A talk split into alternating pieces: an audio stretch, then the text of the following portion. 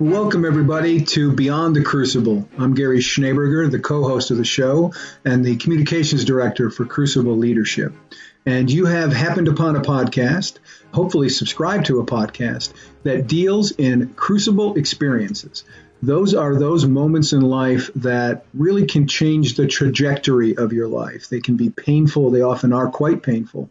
They can be failures. They can be setbacks. But what they have in common is they are things that can kind of knock us off balance a little bit and that we have to recover from. And focusing on crucible experiences here at Beyond the Crucible is the title of the podcast. Is to help you, the listener, get beyond the crucible. Many times we do that by interviewing guests who've had powerful crucible experiences themselves and have bounced back from those experiences to live a life of significance. And today we have a slightly different, a slightly more in depth guest that we will tell you about in just a minute. But first, I want to welcome the architect of Crucible Leadership and the host of the show, Warwick Fairfax. Warwick, I know that you are personally excited about our guest today. Absolutely, uh, Gary. Uh, very excited to have Nancy here, and should be a fantastic discussion. The Nancy to whom Warwick referred is Nancy Koehn, a historian at the Harvard Business School, where she holds the James E. Robison Chair of Business Administration. Koehn's research focuses on crisis leadership and how leaders and their teams rise to the challenges of high stakes situations. Her recent book, Forged in Crisis The Power of Courageous Leadership in Turbulent Times, spotlights how five of history's greatest leaders successfully navigated crises and what we can each learn from their experiences. Well, thank you. So, uh, Nancy, thank you so much for coming on the podcast. You know, I love what you do in focusing on leadership and, in particular, how organizational leaders today can learn from some of the great leaders in history. And you have this remarkable book, Forged in Crisis, in which you have five very different leaders with five different stories, but some commonalities in how they approach leadership from within and then without. So, yeah, I love that you teach this and you're teaching it to MBA students at Harvard Business School. So, yeah, as obviously we discussed, I went there in the 80s and have very fond memories of the class discussion. I also have an abiding interest in history. My dad and I, who you know, grew up in a large family media business, uh, one of the ways we communicated was through history. So I found this book fascinating. So, Nancy, tell me before we get into the book, tell me a little bit about yourself and what led you to write this book? Because I know you have some personal history that kind of led to this. So I'm, you know, I was I'm from a middle class family in the middle west of America, and I went to Stanford as undergraduate, and then went to Harvard, and just never left. Got a PhD and a master's, a couple of masters, and then ended up at the Harvard Business School in my very late 20s. And as we you know, knowing how way leads on to way, I found myself recently tenured. This is now about, let's see, 16 years ago. And just recently tenured, very difficult journey, very important bridge for academics to cross over into lifelong job security and, you know, great academic possibility in terms of what you do. And then two things. First thing is I was writing a case, a Harvard Business School case. We teach in these units of analysis, a strange product called the Harvard Business School case, which is a real life piece of action, not usually a history case, but I'm a historian, so I write history cases that we then teach to MBAs and executives as a way of, you know, drawing out lessons or insights or watch outs or things that they can take unto themselves, absorb in order to make better decisions. And I was writing a case about Ernest Shackleton, and I was so caught up in this story and how this person, you know, just raised the level of his game so extraordinarily and so consistently over these two years that these men, he and his team, were stranded on the ice in the second decade of the 20th century. And, and then in the middle of that, and here's get really gets the root of your question, Gary. my life started falling apart very quickly and in very large, as Sylvia Plath would say, hunky blocks. Mm. In mid 2002, my father, who was 72 and spry and energetic, dropped dead. My mother, who had always been, you know, someone prone to depression, just kind of collapsed inward like a black hole in terms of her own sense of the world and her sense of her place in it. And then, not many months, less than a couple of seasons after my father died and my mother's life was turned inside out, and I and my sister with it, trying to care for her, and my brother, my husband, who I'd been married to for just about 15 years, one day said, I don't love you anymore. I'm leaving. I have a lawyer, and we're going to get all your Harvard retirement and all the money that you made because I was the only one who had worked full time during our marriage. And that those floorboards caving in under me were even harder than my father's because I loved him so much and I was so surprised. And I lost a lot of weight. I kept on teaching at the Harvard Business School, though my students were talking about making bets on how much weight I had lost week by week. And they're calling me the disappearing Professor Koehn. And then not long after that, same again, just a couple of seasons, I was diagnosed with precancerous conditions. And not long after that, I was diagnosed with breast cancer, even though I had no risk factors. In the middle of this, there's this torturous divorce going on because I don't have any money other than my Harvard retirement, and I'm trying to hold on to it in a no fault divorce state. And then I got cancer again. And that was all of that happened. Most of it happened in the span of three years. All of it happened in the span of about five. And I lost all, in the end, in the no fault divorce, I lost most of my money and then I had to figure out what to do. And my career at the Harvard Business School, which had this administrative upward trajectory, I was interested in administration. I wanted to be a contributor and a leader at the school. Mm. That immediately ended because I was sick.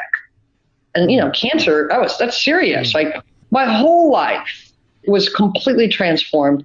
And I went through just astounding kind of self-questioning and grief and self-flagellation and all, and you know the constant asking why, which is not the right question, but I didn't know that at the time. And in the midst of all this, now to answer the question, this is all important though. In the midst of the early parts of the crisis, right after my ex-husband had walked out, I couldn't sleep. Everyone listening to this podcast who's endured a crucible moment knows what I'm talking about. And so I would go to sleep and wake up at 1 a.m. or 2 a.m. Well, there's not much on television. You can't really vacuum at 2 a.m. And one night, in the midst of the existential wanderings I was doing metaphorically, I picked up a book of Lincoln's writings, a modern library edition of Lincoln's writings. I never read much Lincoln. I was trained as a European historian. And I started reading a work at the very back of the book. So this would be the second inaugural, you know, and that's one speech after that and some memos and some letters and reading backwards into time. So, uh-huh. and the more I read, the more I realized, and this took about three days. I'm reading a couple hours each night. I remember right. sitting, my dogs are, my spaniels are on the bed, and I said, "You think you have problems, Miss Nancy? Mr. Lincoln had it a lot worse." Right. that was the beginning. So my quest, which was I couldn't see it at the time, was much more than historical. It was personal. Was to find lighthouses, examples of individuals that had had just soul crushing calamity, crucibles, mm-hmm. and then try and understand how they not only navigated through these extraordinary storms. They're extraordinary. They're inside and then they're out, but right. there's some outside. In, but the most powerful ones, the ones that involve the most suffering and the most change, are inside. And I wanted to understand how these people not only navigated the storms, but then in the process got better. And so that is where Forged in Crisis, Forged in Crisis came from.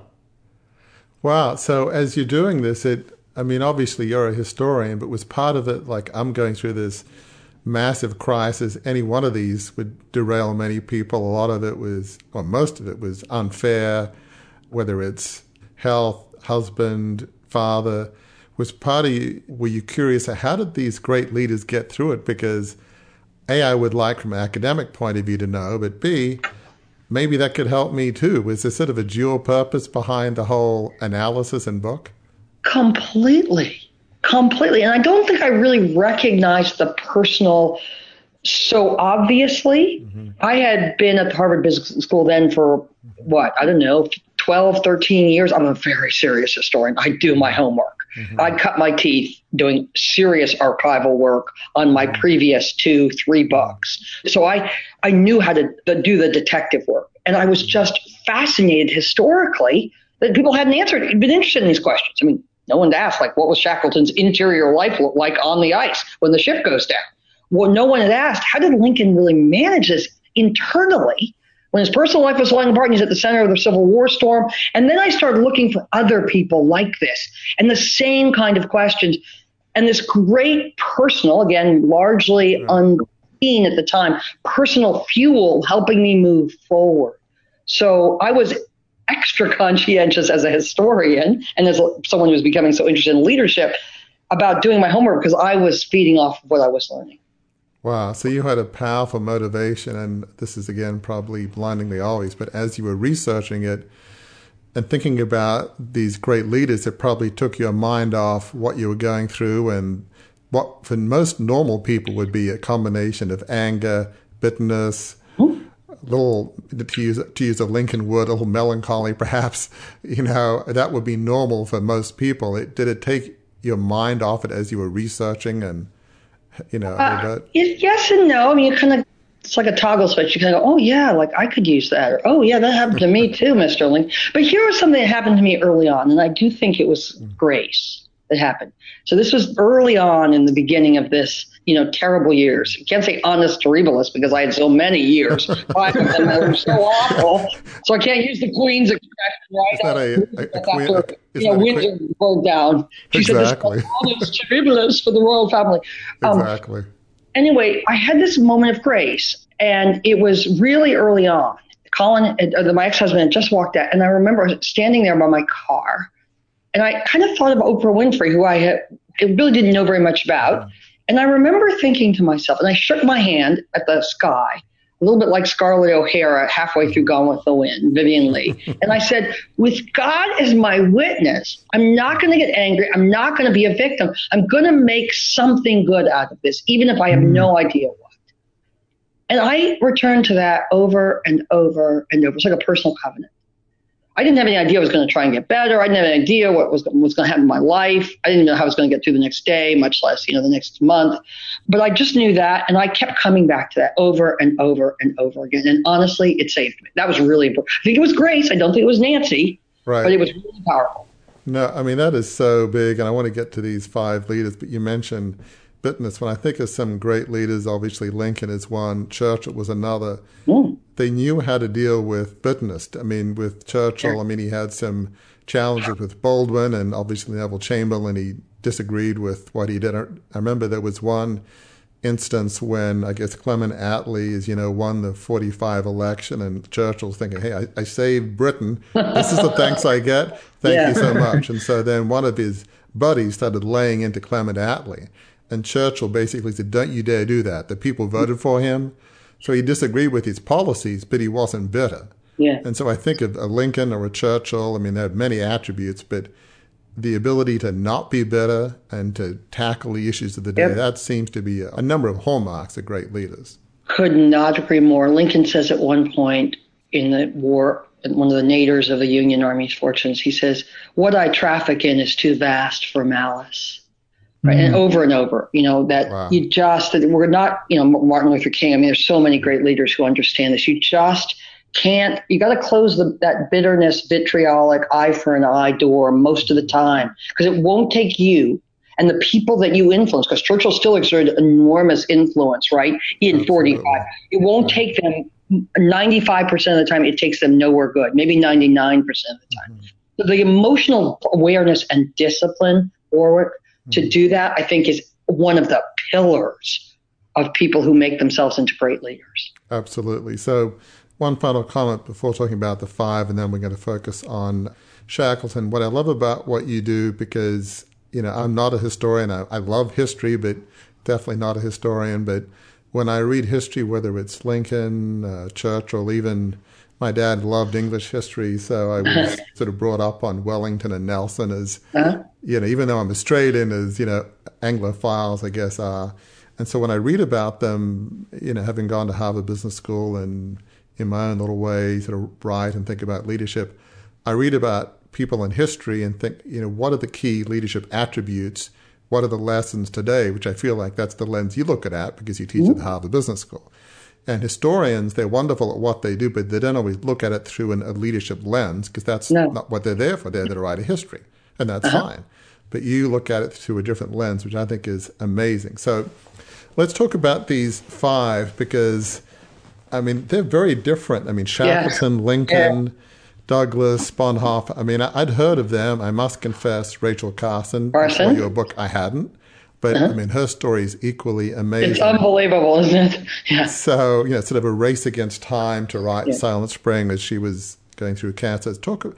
There are so many leaders, but why these five? Because it's it's an interesting selection. And I'm going to jump in for just a second to say these five leaders are profiled in Forged in Crisis. So here's the book that we're talking about. Just want to make sure that Nancy's paperback book, and hardback, audio right. and ebook. There you go. So the five leaders that Warwick is speaking of are masterfully profiled in this book.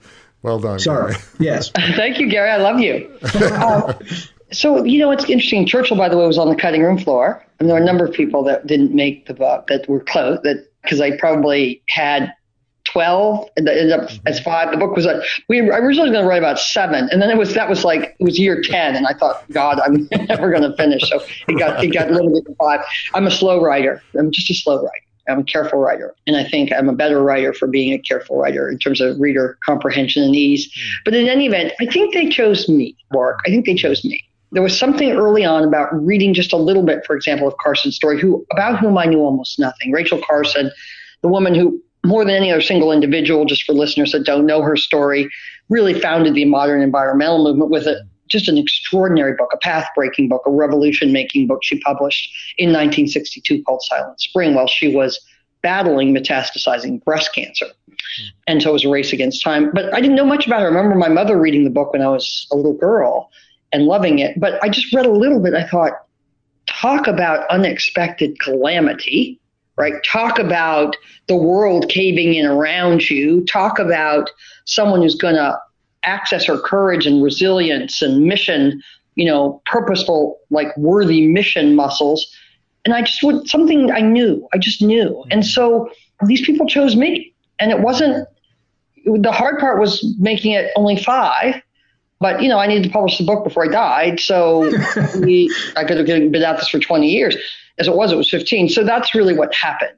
I got to know each of them incredibly well. And just one last thing, I'm, because I care so much about these people, I know them. I mean, Mr. Lincoln will always be Mr. Lincoln, not Abe, right? not Abraham. Right. Rachel will always be Rachel. Dietrich is all Dietrich Bonhoeffer. I think about them all the time because I spent a couple of years with each of them. I mean, there was a moment whenever I'm in, I'm at the edge of the cliff or however big the fall is, I think of them. And I, I take sustenance or I take a lesson for myself from one of these people. So they've made a major impact on my life. That's amazing. So I want to focus a bit on Ernest Shackleton because I'd heard of him and the whole polar exploration race. I know you talk about this, but for modern listeners, they may not be aware in the early 1900s, the whole polar race was a bit like, I guess, the space race in the 60s. And I guess it was an era of king and country and glory and Britain, Norway, and I guess US and some other folks. It was pre World War One, a very different era. So, talk a bit about Ernest Shackleton and, and, who he was and kind of what made him tick. I know the the real story begins in 1914, but there's sort of a backdrop to who he was and Scott and that whole kind of deal. So he was Irish born, born in 1874, and his father wanted him to be a doctor, but from a young age he loved the sea, even though he was born in County Kildare, north of Dublin. And he spent some time as a ship's boy and then as an officer in the Merchant Marine. And then he gets a chance right after the turn of the century. This is the 1800s into the 1900s to join what, as you were saying, work was one of the ships from Britain racing south against ships from other countries, eh, teams from other countries, trying in what is called the heroic age of Antarctic exploration or polar exploration to be the first team to discover the South Pole for their country. That's why it's a lot like the space race. Who will get to the moon first? Who will get the ship up for The manned spacecraft up first? And he does this, he tries this twice, two different efforts in the first 10 years of the 20th century. Learns a lot from a bad captain in the first expedition, a lot from a failed expedition that he captains between 1907 and 1909, and then comes home short of the pole, doesn't get to the pole in either in either expedition, and then comes home and the pole was actually discovered in 1911 by a Norwegian named Roald Amundsen in what today is still an unequaled feat of ex, mm-hmm. really of polar exploration on either end of the Earth. Mm-hmm. Uh, astounding story of really courageous leadership and very you know smart decision making and great bravery and team cohesion. And after the Poles discovered Shackleton, who motivated this is important, motivated by fame, you know, a real narcissistic drive to do this for God, King, and country, mm-hmm. and be the man, the man who does it. Gets a new idea. He's like, well, the pole's gone. Darn it. Didn't get that. I'll, I need to do another first. And he gets this idea beginning in 19, I think it's really as early as late 1912, that he'll be the first to lead an expedition that will sled across the entire Antarctic continent from one hmm. end, from the South American end to the Australian end, and cross literally the magnetic pole in the process, mm-hmm. collect scientific samples, but be the first, and they'll do it for Britain. And that is the beginnings of this extraordinary story a story of failed mission on the one hand, but a story of a different kind of even more important success that begins in 1914. I'm curious about his motivation. I mean, just you know, reading your book. I mean, he starts out what like at age 12 or something, and by well 16, I guess it is, and then by his early 20s, he's has his captain's mast or whatever it's called. I mean, he's really an adventurer. But the hmm? thing with Robert Falcon Scott, who is you know, very sort of prominent and famous, and you know, the Royal Geographic Society, some obviously it failed, but for some reason, I don't know why, Scott decides to, you know, blame everything. Yeah. on Shackleton, which would seem like unfair, grossly unfair, but that seemed to be. I mean, was that a bit of a turning point or like a motivation? It's like this axe to grind, or I'm going to prove them wrong? Or what part did that lay in his whole motivation, do you think, the Scott episode? It's a great question. So, just for our listeners, Robert Falcon Scott, this well known naval commander, was the captain of Shack- the first expedition, the head of the first expedition that Shackleton was on in the first five years of the 20th century. It fails miserably. The men don't get along, Shackleton and Scott particularly, like oil and water. And the men almost die on the way home. They don't get very far, and as far as they get, they almost die trudging back to base camp. And when they get back to England, Scott publishes a memoir and a book about the the expedition and a scathing, just scathing indictment of Shackleton. So uh, Shackleton's just beyond angry. It doesn't respond publicly, but I think a great deal of what motivated him to try and do it again on his own terms was partly anger about what Scott had said, but even more important, this is important, what he had learned about bad leadership mm-hmm. from Scott. So I really an interesting lesson that I that several of the people in my book, my, these as my editor said, the Fantastic Five learn is you can educate yourself about how to lead well by actually learning what doesn't work by people who are actually really lousy at leading, and there are plenty of those people, and they're textbooks too, so to speak. And so Shackleton, I think, part of his leadership is actually formed out of his reaction to all the things he sees Scott doing wrong, and that's a very important influence on the, the, all the expeditions he will have after that. After that one with Scott. I mean, that is fascinating. It's such a great point for listeners to understand. Is observing poor leadership can teach you a lot and can help you understand okay when it's my turn i'm going to do it differently. And you know obviously scott found his demise in uh, was it when was it like 1911 12 somewhere in there. When i don't know if that was poor planning poor leadership. He got to the South Pole, finding that you know Roald Amundsen had beat him anyway, and then he dies on the way back. But uh, I don't know. I mean, do, do you have a, view on that? Was just just another, oh. another example of poor planning and you so know, leadership, I, I, the ultimate fate. He lost his. It life. was. He lost his life, and all his crewmates, all his, all the teammates, of the polar team that had gone south, the team for the pole that had gone with him. I do, and in fact, it was that reading so carefully about that expedition. It was a race in 1911 for your listeners between Scott's team from Britain and Amundsen's team from Norway. Both men were actually starting from points not that distant on the Australian side of the continent, racing south. And Amundsen's team is just over and over by every metric such a success, and Scott's expedition is a terrible failure, ending in the most, you know, most important loss of all, which is the lives of all the men that went to the pole with him. My work is incredibly influenced by a, a much greater scholar of polar exploration, a guy named Roland Huntford at the University of Cambridge, the world's foremost mm-hmm. expert on the subject. And there's just no question in my mind, I think, or in, in his mind, in many, many scholars' minds, that it was insecurity, it was poor planning, it was the inability that comes out of insecurity not to make tough decisions that leader, all good leaders have to make. That ultimately, it was the inability to say no to some of his men. It was flying by the seat of his pants. Improvisation can be important, but this was really uncalled for improvisation that killed Scott and his men. So, yes, the blame rests squarely at the feet of Robert Falcon Scott and his poor leaders. And you compare that with Amundsen, as you write, you know, maybe it was a Norwegian thing, but just the planning, using cross country skis and sled dogs, which is probably more of a use for that in Norway than Britain. I think you write that he actually was ahead of schedule. I mean, just something ridiculous. You know? So, but the Amundsen story is an extraordinary one of courageous leadership, careful planning, team cohesion. A couple of things to keep in mind just to seal this for you. The men, the Amundsen team, make their way to the pole and back to base camp two weeks early. So that's how fast they're traveling. No one has ever come close to equaling this kind of feat with sled dogs mm-hmm. and loaded sleds that are getting lighter as they go. Secondly, the men gained weight on their way to the polar plateau, to the pole and back, right? Because they were so well supplied. And third, they had so many supplies coming home that as they got within a few days sled ride from base camp, they threw all kinds of things, kerosene, other supplies out to lighten their load. Some of those supplies were found 50 years later. Wow. This is an astounding story of good leadership.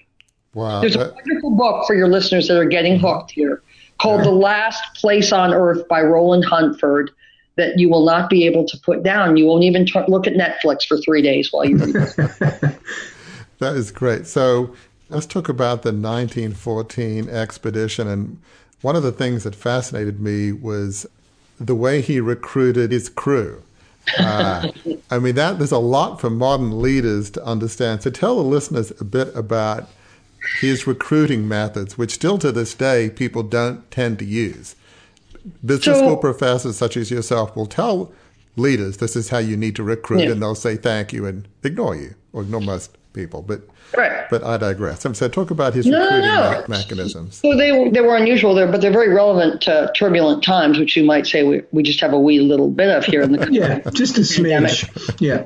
And the way I would I would characterize what he did was to hire for attitude, and then you know kind of tweak skill, you know, develop, do some nurturing of certain skills, but hire for attitude. So Shackleton, who incidentally, my friends, had 5,000 applicants for about 27 spaces on his expedition team, he would ask everyone that came into his office in London to do a kind of what today we call like a short audition sing a song, do a dance, let's have a little play acting here. And the idea that he was looking for was a kind of, you know, healthy, pragma- pragmatic optimism, not you know, sugarcoating it, right? You're going to the, the, the, South Pole. It's dangerous. The stakes are always life and death.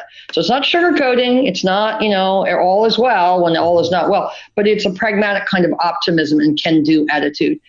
It is rumored, we don't really, we can't really corroborate this, but it makes a good story, that he placed an ad in the London Times that read something like this Men wanted for hazardous journey, long days, you know, long nights, cold days, danger all around you know, safe return uncertain, honor and glory in case of success.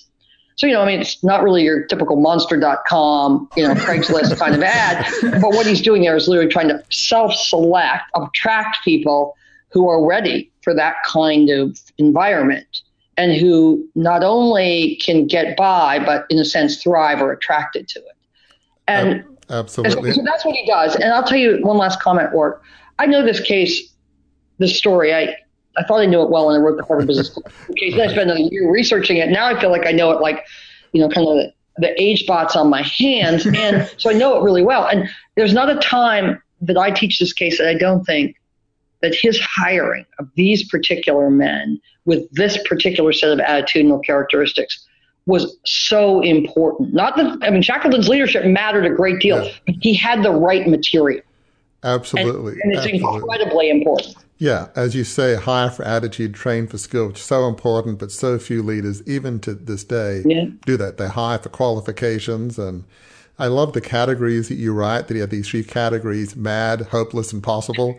I just, obviously, it's the possible. I just, he had a sense right. of humor, which I find very, uh, endearing. So talk about so it's 1914, and I love as you write that the day that Britain declares war on Germany, he sets, uh, we get the approval from King George V. I mean, it's an amazing concurrence of events. So he sets forth, he goes to Argentina, and then he reaches South Georgia Island. So pick up the story from there. He's got his crew. It's like late 1914, and yeah. he has he has a big decision to make, a momentous decision.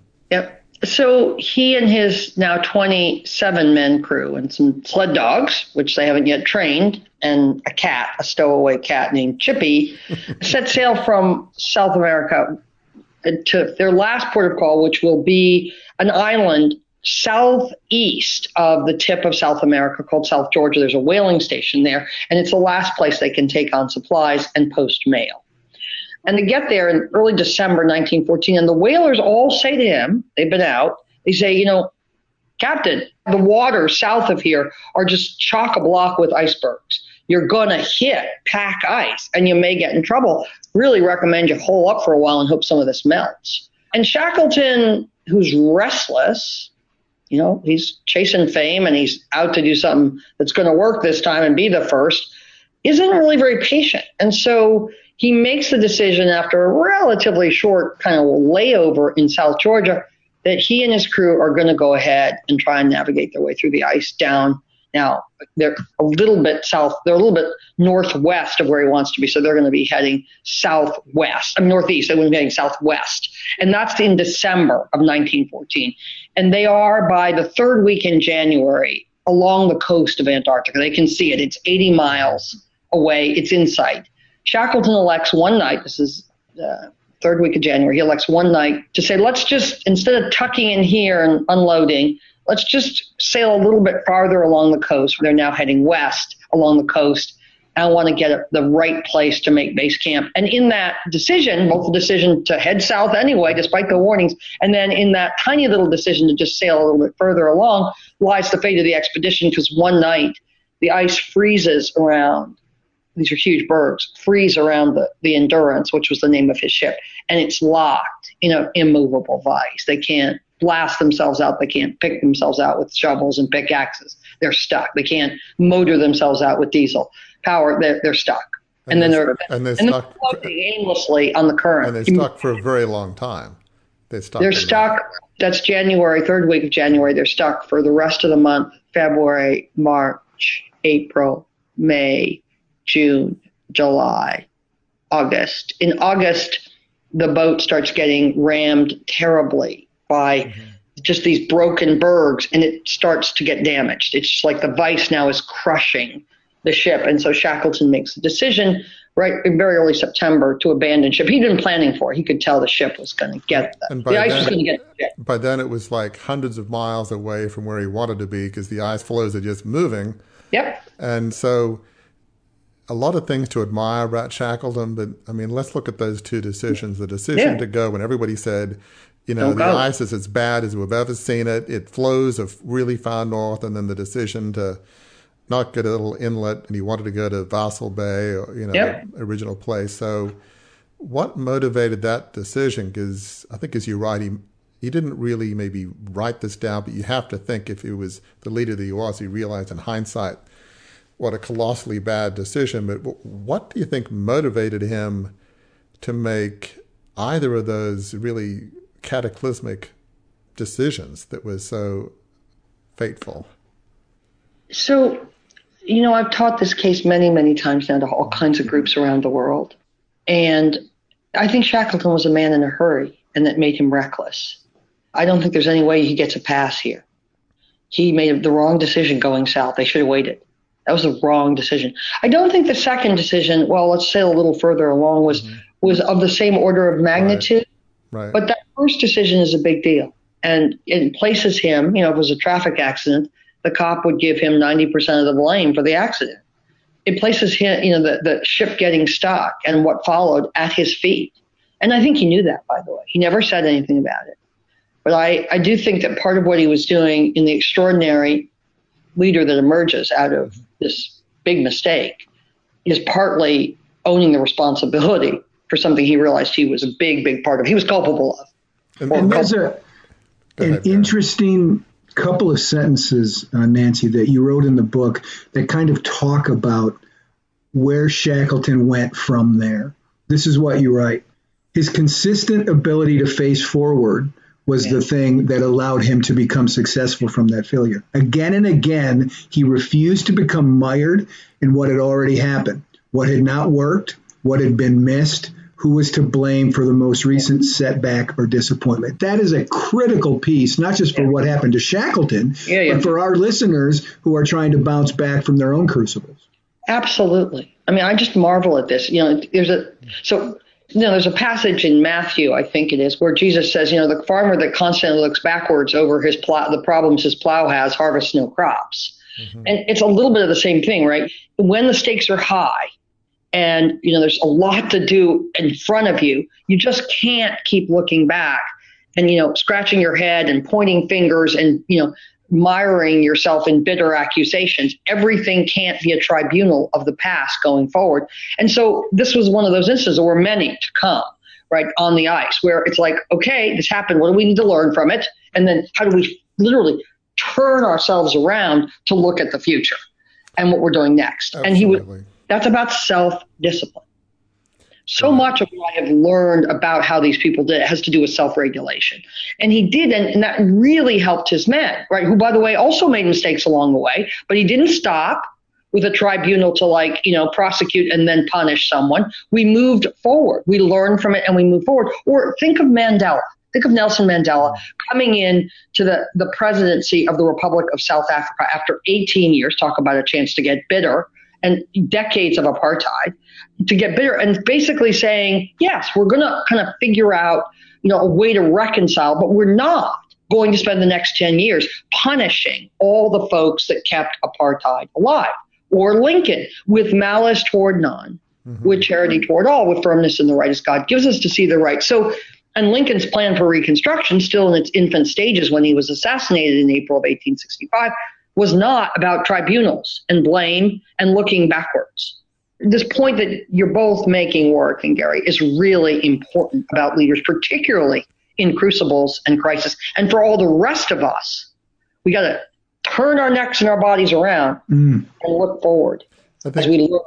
Absolutely. And I think I want to talk about how we move forward, but I think to me there are I mean, one lesson is even great leaders make colossal mistakes.